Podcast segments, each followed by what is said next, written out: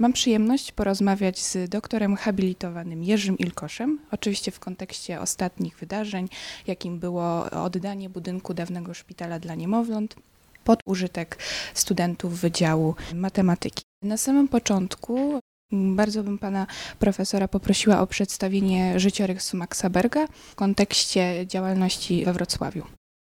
Max Berg urodził się w 1870 roku w Szczecinie. Był synem dyrektora gimnazjum w, tam, w tamtejszym mieście. Studiował w Berlinie na, wówczas to się nazywało Technische e, Hochschule w Charlottenburgu, ale też dwa semestry bodajże studiował na Politechnice w Monachium. Uczył się u takiego znakomitego architekta Karla Scheffera, neogotycysty, który kształcił wielu znanych architektów, między innymi też i Hansa Pelciga, tutaj, który działał we Wrocławiu, też bardzo znany i bardzo dobry architekt. Po ukończeniu studiów musiał zdać egzamin państwowy na Regierungsbaumeistra i pierwszą pracę, jaką dostał, to było miasto Szczecin i tam stworzył dwa projekty. Straż pożarną i szkołę. Oba obiekty zachowały się też do dzisiejszych czasów. Później uzyskał stanowisko architekta miejskiego we Frankfurcie nad Menem i to było dosyć, dosyć ważne, dlatego że to był silny i duży ośrodek. Tam między innymi działał Theodor Fischer, y, wielu innych architektów, także mógł tam zdobyć duże doświadczenie. Szybko w jakimś tam kontekście zaprzyjaźnił się ze środowiskiem artystycznym i architektonicznym. Ten Frankfurt w, jakimś sensie ukształtował jego myślenie o architekturze w tym okresie między y, przed I wojną światową, coś dosyć istotne, bo właśnie z Frankfurtu w 1909 roku przybył do Wrocławia. I tutaj jest też to, to dosyć ciekawe, dlatego że przybył na stanowisko Stadtbaurata. To dzisiaj niewiele mówi, często utożsamia się, że to był architekt miejski. Ta sytuacja troszeczkę inaczej wówczas wyglądała, dlatego że tak zwany radca budowlany miasta mm, to był jakby bezpośrednim zastępcą burmistrza miasta od spraw architektury, czyli to był znacznie szerszy kontekst i, i, i, miał większe możliwości niż obecny dyrektor Wydziału Architektury czy wcześniej architekt miejski. I to było stanowisko wybieralne na 12 lat. I po przybyciu do Wrocławia w 1909 roku, objęciu tego stanowiska, jednymi z, z pierwszych projektów, które mm, miał do zrealizowania, to w zasadzie były te, które rozpoczął Plideman, znanego tutaj we Wrocławiu z budowy wielu szkół i innych y, budynków użyteczności publicznej. I stąd y, tak zwany Zoinlichsheim, czyli ochronka, czyli szpital dla niemowląt y, ludzi ubogich, to już była idea, y, która wcześniej została jakby zainicjowana w 1902 roku. W 1905 już były pierwsze projekty, które Klideman ze współpracownikami przygotowywał i Max Berg, obejmując to stanowisko, przejął jakby tą fazę projektową, no, radykalnie zmienił projekt w myśl prawda, nowych zasad, o czym po prostu za chwilę. W tym też czasie powstały inne tego typu obiekty związane w zasadzie z ochroną socjalną, czyli powstał jeszcze łaźnia, dzisiejsza Pizza Hut, powstał e, dom Fundacji Gotthelfa, czyli to, to jakbyśmy dzisiaj y, określili mieszkania socjalne dla najuboższych ludzi i ten budynek też zachował się, jest na Alei Pracy. W tym czasie też z, z, zaczął zajmować się e, projektem e, hali stulecia i różnych obiektów na terenach wystawowych związanych właśnie z halą stulecia. Później i, oczywiście wybuchła wojna, pierwsza. No, został zmobilizowany i walczył na froncie wschodnim. Był w tych wojskach takich inżynieryjnych, budował tam jakieś prawda, umocnienia, okopy i dopiero po powrocie do Wrocławia w, w 1918 roku. Pow- Zajął się w zasadzie już w tym okresie praktycznie tylko urbanistyką i przebudową miasta. I tutaj powstały wielkie projekty, prawda, wieżowców i innych, o których później możemy e, prawda, powiedzieć. I w tym czasie w zasadzie zachowane do dzisiaj są też mm, z inicjatywy e, i finansowania miasta dwie elektrownie północna i południowa, tutaj tuż za uniwersytetem. I nieistniejący już y, pawilon wystawowy, w tej chwili to resztki z tego zostały, jest tak zwane jase przy hali stulecia i prawda, te kolumny, które mm, przed halą stoją, to też jest troszeczkę atrapa, bo one były przykryte y, dachem. W 25 roku odszedł z Wrocławia, pomimo że został już po I wojnie wybrany na drugą kadencję i w zasadzie z tej kadencji może przepracował 3-4 lata, ale on był cały czas w konflikcie już z, władzami miasta. On miał bardzo dobre stosunki wówczas, kiedy burmistrzem był Georg Bender, to taki znakomity burmistrz e, prawda, Wrocławia, który rozumiał e, sytuację e, urbanistyczną miasta, rozumiał architektów, rozumiał artystów. Następcy już byli bardziej urzędnikami, prawnikami i te stosunki się nie najlepiej układały. Do tego to być może, że wrócimy dalej, bo tam to się wiąże też z, z pewnymi prawda, projektami Berga. W 25 roku odszedł z Wrocławia na, na zasadzie bardzo korzystnej umowy. W zasadzie płacono mu pełną pensję, która była niebagatelna Stadtbaurata, jednocześnie już był praktycznie jakby na emeryturze. Przeniósł się do Berlina i w Berlinie pełnił rolę prezesa, dyrektora Akademii Urbanistyki. I tutaj gdzieś działał do prawda, lat 30., jeszcze w 36, 38 roku wyjeżdż, wyjeżdżał na kongresy do Kopenhagi, do, do Sztokholmu i prawda, udzielał się w tej dziedzinie właśnie rozbudowy miast i, i urbanistyki. Pod koniec wojny zamieszkał blisko prawda, Wiesbaden i tam w 1947 roku zmarł. Czy mógłby Pan jeszcze coś powiedzieć więcej o architekturze i też zwrócić może uwagę naszych słuchaczy na jakąś taką cechę, sposób projektowania, który był charakterystyczny dla Maxa Berga? Szpital, obecnie siedziba Wydziału Matematyki Politechniki, jest dosyć specyficznym budynkiem, dlatego że tam są już pewne zalążki jakby takiej nowoczesnej architektury, którą Berg uprawiał, ale też jest dużo elementów jeszcze tego, co on robił we Frankfurcie nad Menem, czyli to jest taka architektura na pograniczu. Są elementy modernistyczne i tutaj do nich można zaliczyć to, że zastosował do konstrukcji szkielet żelbetowy, że klatki schodowe są żelbetowe, elewacje są praktycznie ograniczone z dekoracji, nie stosował tak jak prawda wcześniejsze jakichś tam stylów historycznych, ozdób, prawda, e, aplikacji, także charakteryzuje się ona prostotą. Bryła tego budynku jest bardzo klarowna, jest prawda kubiczna, jest przykryty dach. Co ciekawe, on stworzył jakby dwa projekty. Jeden projekt był moim mm, zdaniem znacznie ciekawszy, dlatego że e, on zastosował na narożach budynku lodgie żelbetowe, z których z jakichś tam powodów zrezygnował. Być może, że były to względy finansowe, bo zawsze przy tego typu projektach to odgrywało dosyć dużą wagę, a też y, z drugiej strony czynniki związane z funkcjonowaniem prawda, tego szpitala, bo trzeba przyznać, że to był najnowocześniejszy wówczas szpital pod względem higieny, przewietrzania, światła i tak każdym bądź razie zrezygnował e, z tej wersji projektowej i na tym miejscu zastosował normalne po prostu ściany.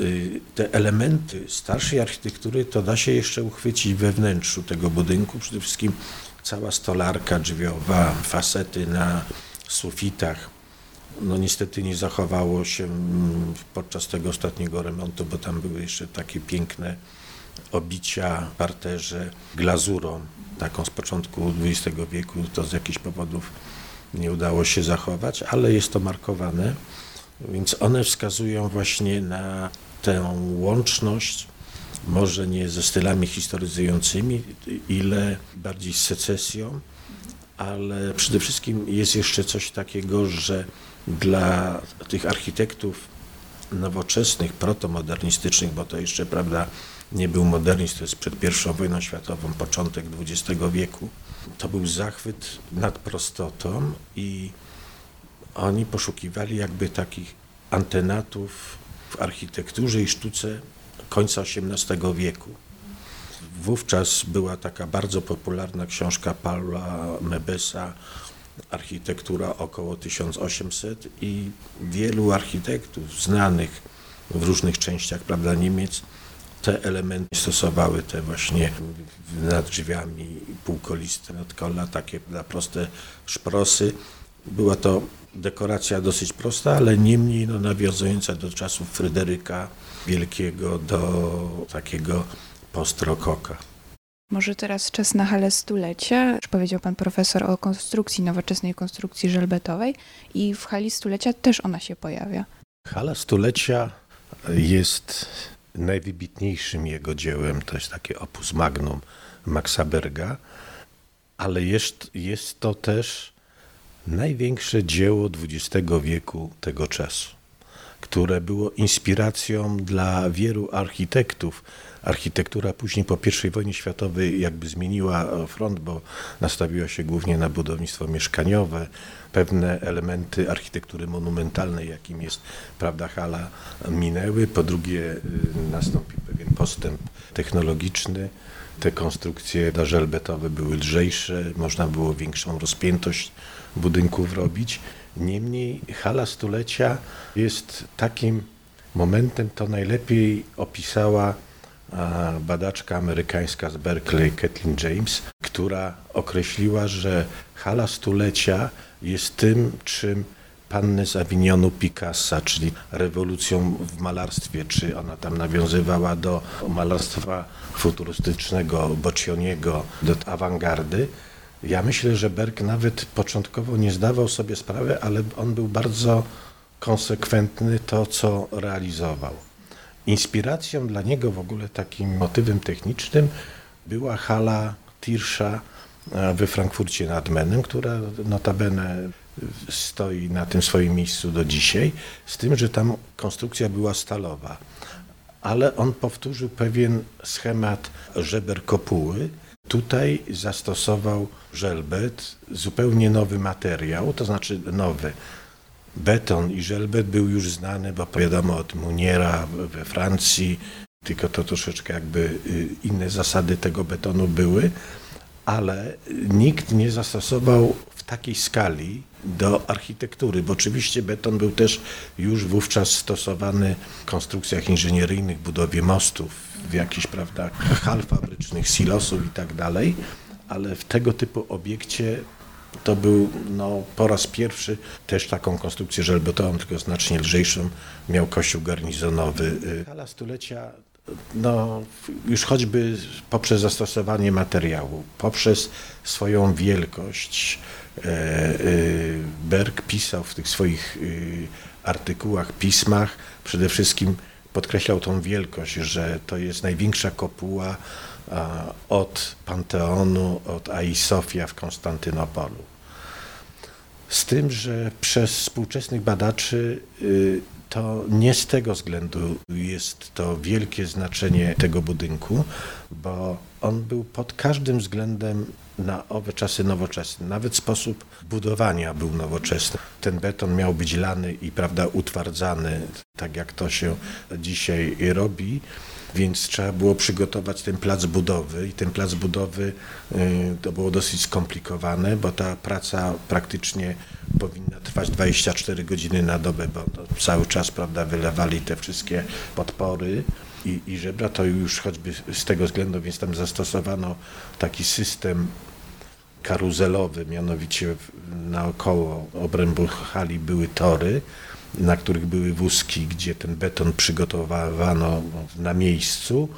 W środku był duży maszt i, i liny, które łączyły te, te wózki z wysokością zależności, gdzie ten beton miał być i które miejsce lany, jeździły po tych torach i odpowiednio po prostu tak jakby taką koleją linową ten beton był podnoszony i po prostu wlewany y, w odpowiednie miejsca.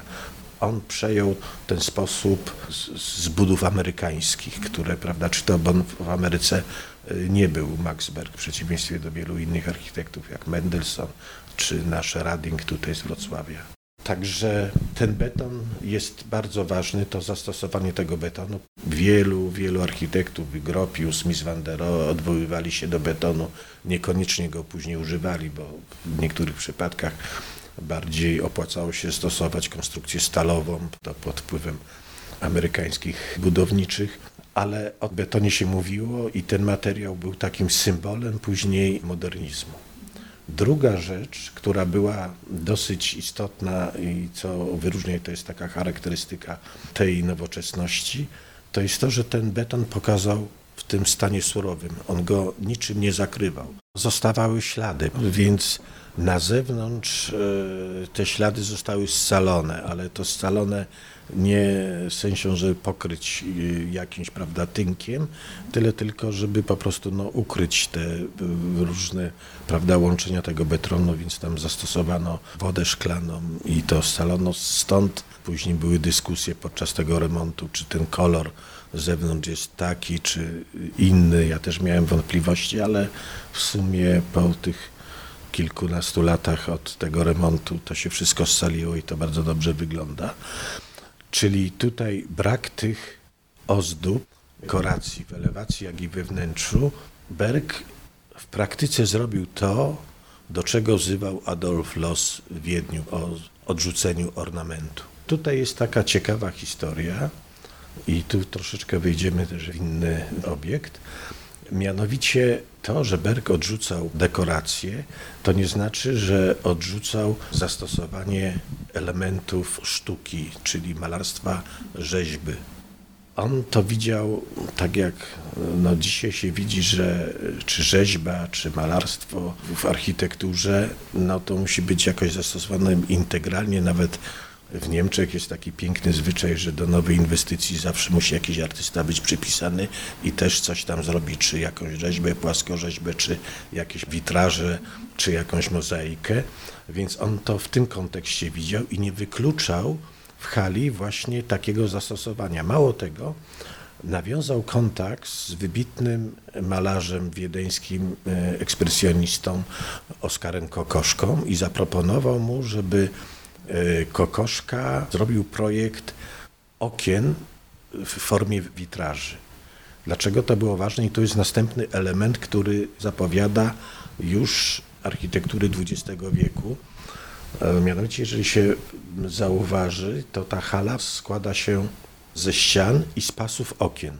I te okna są w układzie horyzontalnym. Wbrew pozorom nie widać, jak wielka jest powierzchnia tych okien to jest praktycznie e, ta część kopułowa, to jest szklana architektura. Stąd te witraże dosyć były istotne. Jemu chodziło o to, że te witraże by dały jakieś odpowiednie oświetlenie, kolor no, tego budynku, co było dosyć e, prawda, istotne. Niestety nie doszło do realizacji z prozaicznych przyczyn, że bardzo szybko ta nieco ponad rok cała budowla powstała. Więc to był ten element czasu, a też i element, podejrzewam, e, finansowy. W konsekwencji zastosowano szyby takie barwione, specjalnie zamówione w jednej z hut na terenie Niemiec wschodnich i sprowadzono i podczas tej ostatniej renowacji myśmy ten typ, bo znaleźliśmy wzornik i te szyby zostały przywrócone, czyli tam jest takie ciepłe, lekko żółte światło. Ten efekt światła widać, jeżeli są odsłonięte te okna i ta hala w nocy jest jak latarnia. To jest taki efekt, który y, stosował Bruno Taut w swoim pawilonie szklanym na wystawie w Lipsku, a też Hans Pelcik na wieży wschodniej w Poznaniu. No niestety ta wieża nie zachowała się do dzisiaj. Z tym, że jeżeli się weźmie czas powstawania tych projektów, no to Berg był pierwszy tutaj. I on to wymyślił. To jest ten y, czynnik drugi. Następne, to co jest bardzo charakterystyczne, Berg był przedstawicielem tak zwanej architektury organicznej i sposobu projektowania, bo bardzo często, i to jeszcze wówczas pisano jakby z niezrozumienia, że wszyscy zachwycali się wnętrzem, tą przestrzenią, prawda, tymi otwartymi łukami, bardzo pięknie zakomponowanymi, a jednocześnie uważano, że zewnętrze jest takie, prawda, przytłaczające, bo przypomina cyguraty, przypomina architekturę egipską, jest takie przytłaczające. A to wynika jakby z niezrozumienia sposobu projektowania Berga, zresztą nie tylko jego, bo wielu architektów później w ten sposób projektowało. To wszystko wzięte było z Wrighta. Wright był tym, prawda, twórcą architektury organicznej. On wówczas był modny, bo on miał wystawę w 1910 roku w Wiedniu i po prostu poznano tę ideę Wrighta, czyli projektowania od wnętrza na zewnątrz, czyli od projektowania przestrzeni wewnętrznej. I tak też jest w hali. Dlaczego ona ma taką a, sylwetę i, i takie elewacje, a nie inne? Mianowicie on był takim zdeklarowanym funkcjonalistą. Ten budynek miał być wielofunkcyjny, czyli na zgromadzenia. Miały tam być y, spektakle, koncerty muzyczne, wydarzenia e, sportowe i teatralne, jednocześnie e, sala wystawowa. I on stwierdził, jeżeli jest to przestrzeń prawda, kopułowa, to z jego punktu widzenia najlepiej byłoby tą przestrzeń po prostu przykryć szkłem. Ale wtedy byłby problem, że jak zrobić y, spektakle, kiedy światło musi być zasłonięte i na takich prawda, sferycznych płaszczyznach trudno byłoby zasłonić, więc najlepiej zasłonić kurtynami, jeżeli te okna są prostopadłe. Stąd jest ten układ schodkowy. Także zewnętrzne tego, tej budowli wynika ze struktury projektowania od wnętrza. I po prostu tam inne elewacje nie mogły być. To jest następna cecha jego architektury organicznej. Tutaj też zawiera się w jakimś tam sensie ekspresjonizm. Wrócę jeszcze do systemu budowania i to jest też element no, super nowoczesny. Mianowicie okna, wszystkie obrabienia nie były wylewane w betonie, tylko były prefabrykowane. I moim zdaniem to jest we Wrocławiu na pewno jeden z pierwszych sposobów prefabrykacji i prefabrykowania, a kto wie, czy nie w Europie. Całe e, segmenty były wylewane z betonu i dźwigami dopiero montowane na górze. Z tych elementów prefabrykowanych całe te wszystkie okna zostały zrobione. To jest, no, to jest super, prawda, nowoczesna rzecz. Wreszcie jedna z ostatnich cech nowoczesności, niedawno o tym się pisze i też tutaj duże zasługi wspomniana przeze mnie to Kathleen James ma, to znaczy chodzi o tak zwaną architekturę dla mas. To się łączy z wieloma ideami socjologicznymi, socjologami, którzy wówczas działali z pewną filozofią, ale też i z polityką. Wszyscy ci architekci byli, tak jakbyśmy z dzisiejszego punktu widzenia patrzyli, lewicowi, to znaczy o dużej wrażliwości społecznej. Dla nich ważna była demokratyzacja tej architektury. On budując tą halę podkreślał, że to będzie największy teatr prawda, na świecie, gdzie bilet będzie kosztował jedną markę, a nie tak tylko dla tych warstw mocno sytuowanych.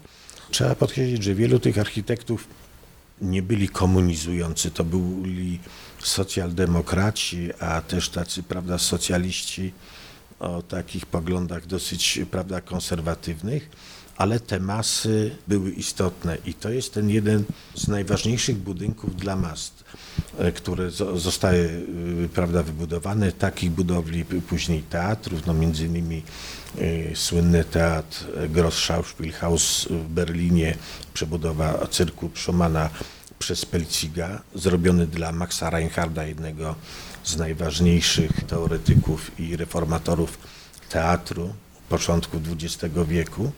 W Niemczech, ale nie tylko w Niemczech, w Stanach Zjednoczonych wszędzie ta architektura dla mas była dosyć istotna.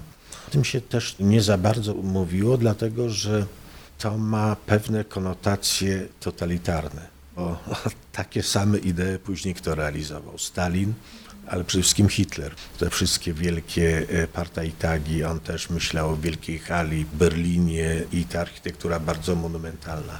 Tego nie można łączyć. Oni oczywiście, jak to zwykle totaliści, przejęli pewne e, prawda, rzeczy, które zostały degenerowane. Trzeba przyznać, że wszyscy ci architekci, bo to nie tylko on, ale Erich Mendelssohn, Mies van der Rohe i, inni przecież się od tego faszyzmu odżegnywali. Niemniej wówczas chodziło im tą architekturę dla mas, ale po to, żeby łączyć te warstwy prawda, społeczne i to było no, z gruntu zupełnie uczciwe i, i porządne. I on tutaj w tym był też pierwszy. Co ciekawe, że ta hala była w jakimś sensie pewnym prekursorem też w reformie teatru.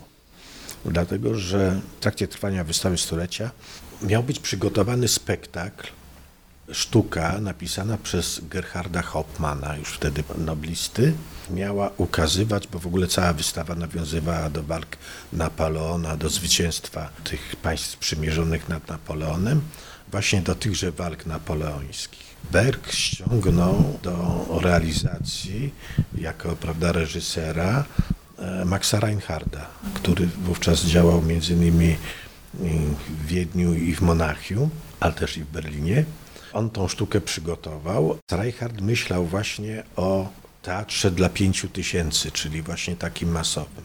Gropius notabene też o takim teatrze myślał i taki teatr, prawda, próbował stworzyć. On organizował tego typu sztuki Max Reinhardt, no ale oczywiście na powietrzu, dlatego że nie było takiej przestrzeni, której mógłby zmieścić tych ludzi. I tutaj po raz pierwszy była taka możliwość, czyli ten teatr pięciu tysięcy, o którym Gropius myślał, Reinhardt, Pelcik, ziścił się we Wrocławiu, ale bardzo krótko, dlatego że w zasadzie było bodajże siedem tylko spektakli, i został zdjęty, bo zrobiła się potworna awantura, dlatego że notable, ale przede wszystkim dwór cesarski, bo tutaj to była taka gra między władzami a dworem cesarskim, dosyć specyficzna, dlatego że władze, duży procent w Radzie Miejskiej byli socjaldemokraci. I to było takim, prawda, nowym, a oczywiście władze centralne były bardzo konserwatywne, bo to był okres panowania Wilhelma II. I wszyscy notable liczyli, że ta sztuka będzie miała wydźwięk ukazujący patriotyzm niemiecki, pruski. Tutaj było to wezwanie e, do walki z Napoleonem, a w tej sztuce okazało się, że wydźwięk był zupełnie inny. Mianowicie Hauptmann, pośrednio też i Reinhardt, pokazali demokrację. W jakimś sensie gloryfikowali Napoleona i jego reformy prawne, które demokratyzowały y, społeczeństwo. I to się bardzo nie podobało właśnie Junkrom i z tego powodu sztuka została zdjęta. Ale to był też właśnie ten element bardzo nowoczesny i dosyć ważny, y, może trochę zapomniany w reformie teatru przy tym mm, spektaklu, bo on był niesamowicie przygotowany. Berg projektował scenę, było tak jak w teatrze greckim był amfiteatr wybudowany wewnątrz hali. Dużą rolę odgrywało też światło, bo to już elektryczność była i to też jest y, dosyć ciekawe, bo to idzie w parze z Gordonem Craigiem i w ogóle z tymi wszystkimi reformami teatralnymi. No i to też oczywiście gdyby ktoś chciał się przyczepić, no to później do Reni Riefenstein, prawda, która robiła te partajtagi w Norymberdze i światłem operowała, czy te jej filmy, jak ten Siła Woli i inne. Także no, pod każdym względem ta hala była e, bardzo nowoczesna. Erich Mendelssohn specjalnie przyjechał, żeby zobaczyć tą halę. Był jeszcze młodym wówczas student i tak się tym zafascynował, że te pewne pomysły i w ogóle jego koncepcja architektury dynamicznej właśnie z hali wypłynęła, a w tym czasie projektował też znakomity projekt y, wieży Einsteina we współpracy z Einsteinem, bo zafascynował się słynnym równaniem E równa się mc kwadrat. Stąd ta jego dynamika w architekturze. Jeszcze na moment pozostajmy w hali stulecia. Ciekawi mnie akustyka wnętrza. Skracając listę materiałów wykończeniowych, to jest surowa konstrukcja żelbetowa, drewniane krzesła y, i właśnie te przeszklone tarasy kopuły. Czy zatem to jest prawda, że umożliwiło to początku ubiegłego wieku na publiczne przemówienia, oczywiście bez systemów nagłośnieniowych? Z akustyką był zawsze kłopot w hali. I ten kłopot jest, e, prawda, do dzisiaj. E, Berg napisał nawet artykuł o akustyce, ale też trzeba sobie zdawać sprawę, że wówczas, tak jak konstrukcja była niepoliczalna, tak e, też nie dało się akustycznie tego po prostu zminimalizować, jak to się robi w tej chwili, że w zasadzie każdą salę odpowiednimi wyciszeniami, prawda, materiałami można to zastosować. On zdawał sobie sprawę, bo pisał o tym, że prawda, beton, szkło są sprężyste i w związku z tym będą dudnienia i będzie z tym kłopot, więc przewidział to i w sufitach, w tych elementach galeriowych, gdzie były okna, stosował wszędzie wykładzinę z korka. I ta wykładzina z korka, to ona się w wielu elementach zachowała na tych pendentywach tych wielkich łuków też zastosował wykładzinę z korka, także tam nie był beton po to, żeby akustycznie poprawić e, tą przestrzeń. Niestety nie udało się. I zawsze był problem z akustyką. Co ciekawe, że Berg, który prawda, śledził, bo razem projektowali te prawda, tereny wystawowe, e, też się nad tym zastanawiał i projektując no już stricte e, salę przeznaczoną do spektakli, do teatrów, mm, czyli ten Grosse Schauspielhaus w Berlinie, zastosował no, takie elementy podwieszane od sufitu, coś w rodzaju takich stalaktytów, stalagmitów, y, coś w tym rodzaju. Co jest zabawne, że Y, przez wiele lat było to traktowane jako prawda, cecha ekspresjonizmu u Pelsiga, bo to takie miało prawda, elementy y, dosyć prawda, dziwaczne, ale y, okazało się, że to był element akustyczny, on to opatentował nawet po to, żeby poprawić akustykę. Także to były czasy zbyt wczesne, żeby ten problem akustyczny porządnie rozwiązać. A teraz może zróbmy chwilowy przystanek dawnej łaźni miejskiej, dziś budynku biurowo-usługowym, a kiedyś pełniącym no właśnie jakie funkcje? Pierwotnie była to łaźnia miejska, bo też trzeba sobie zdawać sprawę, że miasto końca XIX wieku, początku XX wieku były to kamienice czynszowe, które nie posiadały łazienek. I to była bardzo prozaiczna rzecz, ale dosyć istotna, dlatego że ci ludzie gdzieś musieli się kąpać, myć i w związku z tym we Wrocławiu było bodajże pięć czy sześć łaźni miejskich, które były usytuowane w różnych punktach Wrocławia, na południu, prawda, na wschodzie, na zachodzie. No jedną z takich łaźni dla tego rejonu, dla Szczytnik, dla tutaj placu Grunwaldzkiego była ta wybudowana przez Berga e, łaźnia miejska i to był właśnie w ramach tego projektu socjalnego, tak jak powstawał szpital, to powstał szereg miejskich. Notabene ja pamiętam jeszcze e, jak prawda, byłem w liceum, a chodziłem do liceum Byszczycy Kłodzkiej, więc tam te mieszkania też były różne, to tam łaźnia e, funkcjonowała jeszcze, to były lata 70. początek. Czyli to dosyć długo, no bo nie wiem, czy we Wrocławiu w tej chwili w tych kamienicach e, już są wszędzie łazienki, prawda, zrobione. Także to, to był problem i to była łaźnia. Z tym, że ta łaźnia, czyli obecna Pizza Hut, ona była tej samej konwencji wybudowana co Zollingsheim, ale miała jeden element, moim zdaniem też bardzo ciekawy, mianowicie ściana od strony hofu, czyli jakby dziedzińca, była budowana z prefabrykatów betonowych. Ja nigdzie nie, nie spotkałem się, żeby tak wcześnie, to jest 911 rok, we Wrocławiu ktoś wpadł na pomysł, żeby zrobić to z prefabrykatów. Jeżeli ktoś tam wchodzi, to warto, żeby wszedł troszeczkę wyżej.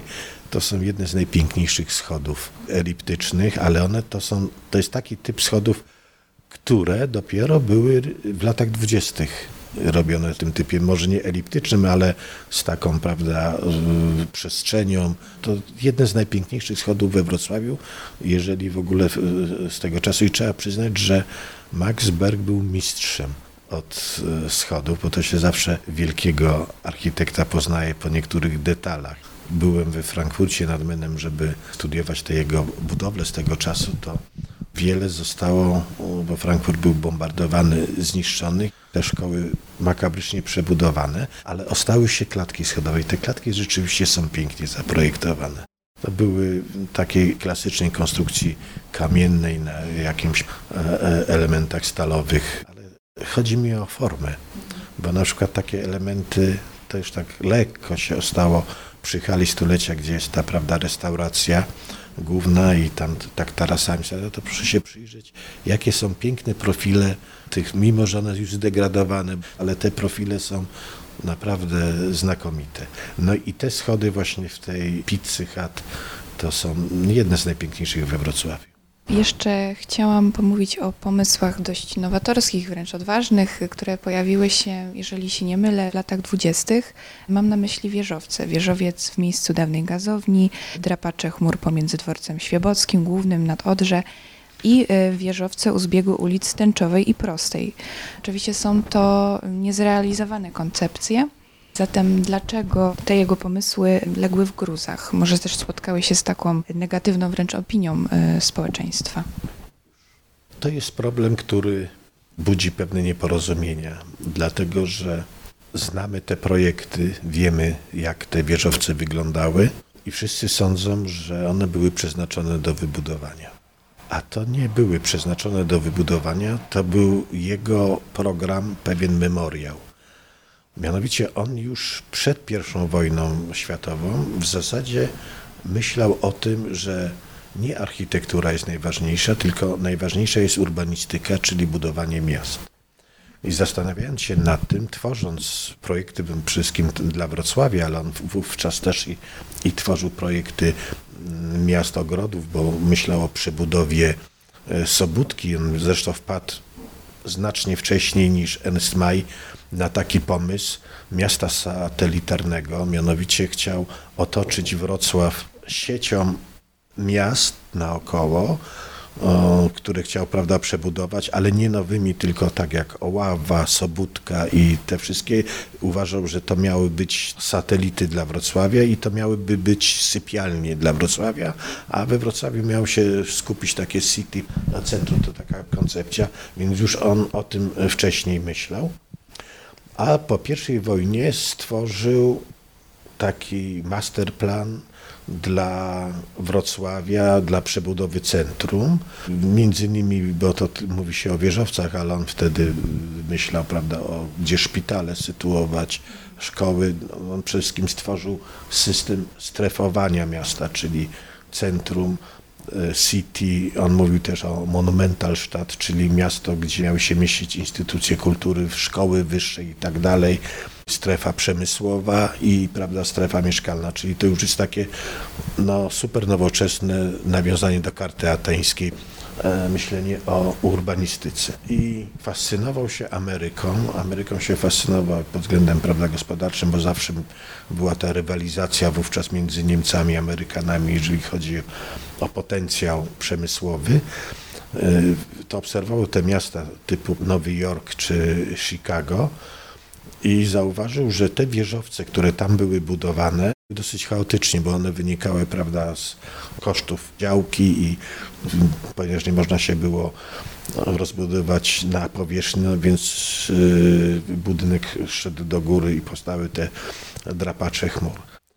I on stwierdził w którymś momencie, że w Niemczech, w ogóle w Europie nie jesteśmy przygotowani na tego typu budownictwa, a to budownictwo wcześniej czy później powstanie.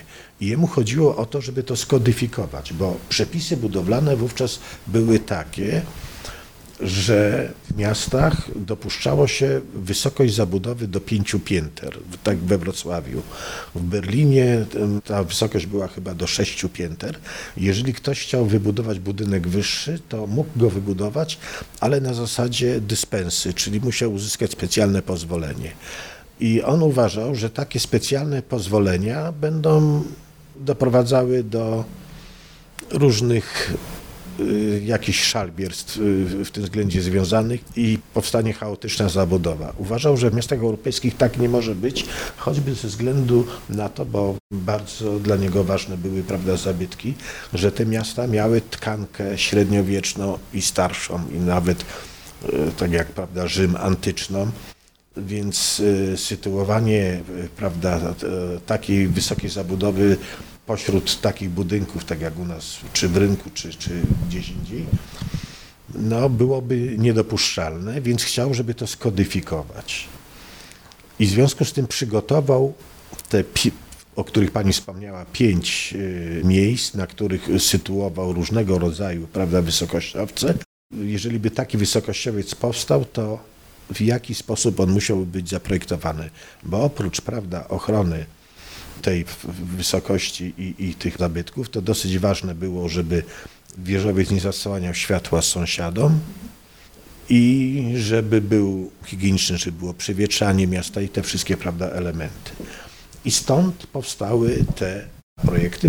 On uważał, że wieżowce mogą powstać albo przy rzece, która oddziela od zabudowy, albo przy dużych placach, stąd w rynku, albo przy na przykład obiektach fabrycznych, stąd tam e, przy Tęczowej, bo fabryka, ten wieżowiec nie będzie e, kłopotliwy prawda, dla mieszkańców. I zrobił takie projekty tychże wieżowców, o czym się dyskutowało. Najbardziej kontrowersyjny to był e, w rynku, bo na miejscu prawda, tej zabudowy śródrynkowej postawił prawda, wieżowiec. On oczywiście uważał, że każde miasto ma swój limit wysokości dla Wrocławia określił to wysokością wieży kościoła świętej Elżbiety. Wyższe budynki nie powinny powstawać. No i między innymi tutaj też, e, gdzie jest Urząd Województwa na Placu Powstańców Warszawy, no to tworzył, prawda, największy, bo to, to był plac duży, no i ta odra, prawda, oddzielała ten budynek. I to jest taka cała historia tych, prawda, wieżowców. Przy okazji robiąc te projekty, zrobił szereg takich, bo on też jeszcze chciał stworzyć sanację miasta, czyli stworzyć oś północ, południe, wschód, zachód i tą starą zabudowę jakby zlikwidować i żeby powstała nowa. No i tam sytuował wielkomiejskie, prawda, budynki sześcio-ośmiopiętrowe z biurowcami, z domami towarowymi i co jest dosyć istotne, że on w tych domach zastosował moduł właśnie pasmowy, czyli horyzontalny i był pierwszym, znacznie wcześniej niż Erich Mendelssohn, który to dopiero w latach dwudziestych. Oczywiście w hali stulecia są organizowane koncerty i może jest jakiś taki ulubiony Pana utwór muzyczny, który chciałby Pan usłyszeć na żywo, właśnie będąc we wnętrzu hali stulecia? Oczywiście były koncerty, było kino nawet. Jak było to kino, to się chodziło do hali stulecia. Tam był ten ekran panoramiczny. Też byłem na jednym z najpiękniejszych koncertów w hali, mianowicie na koncercie Koena. I poszedłem z dużą ciekawością, bo byłem ciekawy, jak właśnie akustyka będzie brzmiała. Trzeba przyznać, że amerykańscy akustycy, którzy to przygotowali, po prostu zrobili to znakomicie. Ten koncert Coena to do dzisiaj pamiętam. Well, you know that I love to live with you. But you make me forget so very much.